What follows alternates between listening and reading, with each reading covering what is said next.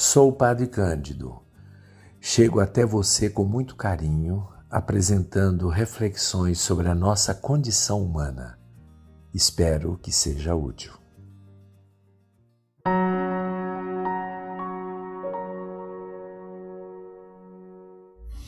Olá, estamos de volta. Sabe, hoje eu gostaria de falar sobre a esperança, é, até mesmo inspirado nesta frase popular: a esperança é a última que morre. E se nós observarmos a nossa língua, o português, ele tem pelo menos dois verbos que descrevem esse movimento da esperança: o verbo esperar, verbo aguardar, e há outros. Claro que em português esses significados são ligeiramente diferentes. Agora, em francês e em inglês, dois verbos que significam este movimento da esperança são bem diferentes. Em francês, o attendre e o espérer, e o mesmo em inglês, uh, I wait, I hope. Aguardar, attendre, wait, é uma espera episódica e circunstancial. Hoje a gente aguarda na antessala de um, de um médico, enfim, para ser atendido, nós aguardamos.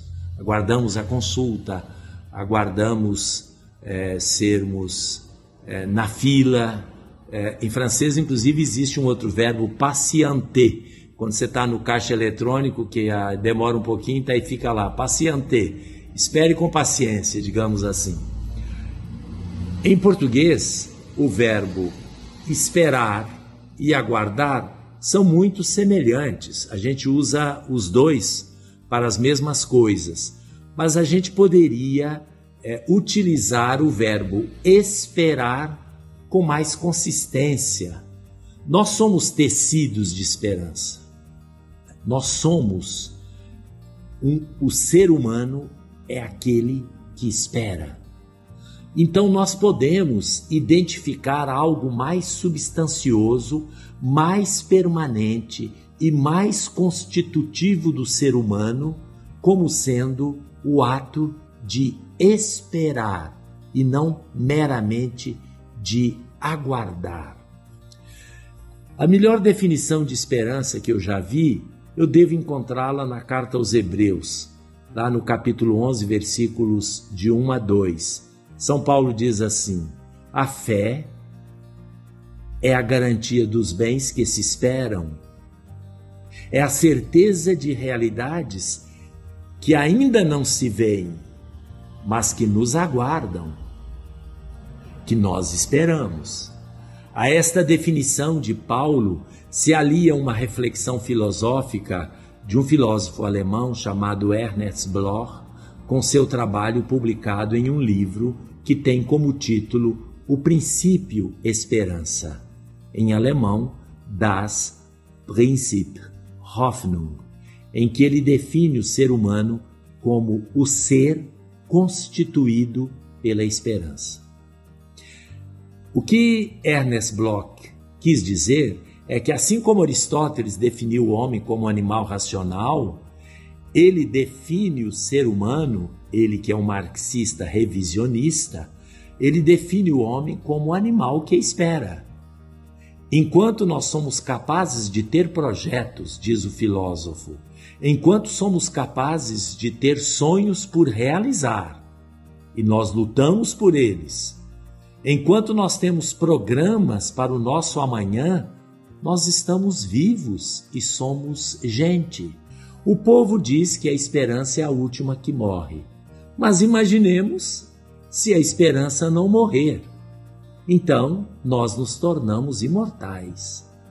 Por isto, o revisionista marxista Ernest Bloch critica o ateísmo do marxismo clássico, que projeta uma esperança nos limites da utopia terrena.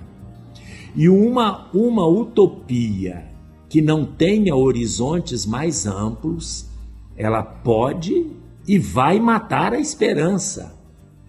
E quando a expectativa fracassa e se torna uma ilusão não realizada, ela não consegue dar sentido iluminar a existência humana. Por isso que a gente vê é, muita gente que tinha uma ideologia e depois percebeu que a ideologia caiu, Muro de Berlim caiu, revoluções fracassaram e assim por diante, a pessoa fica num estado de desespero e perde, perde a vida.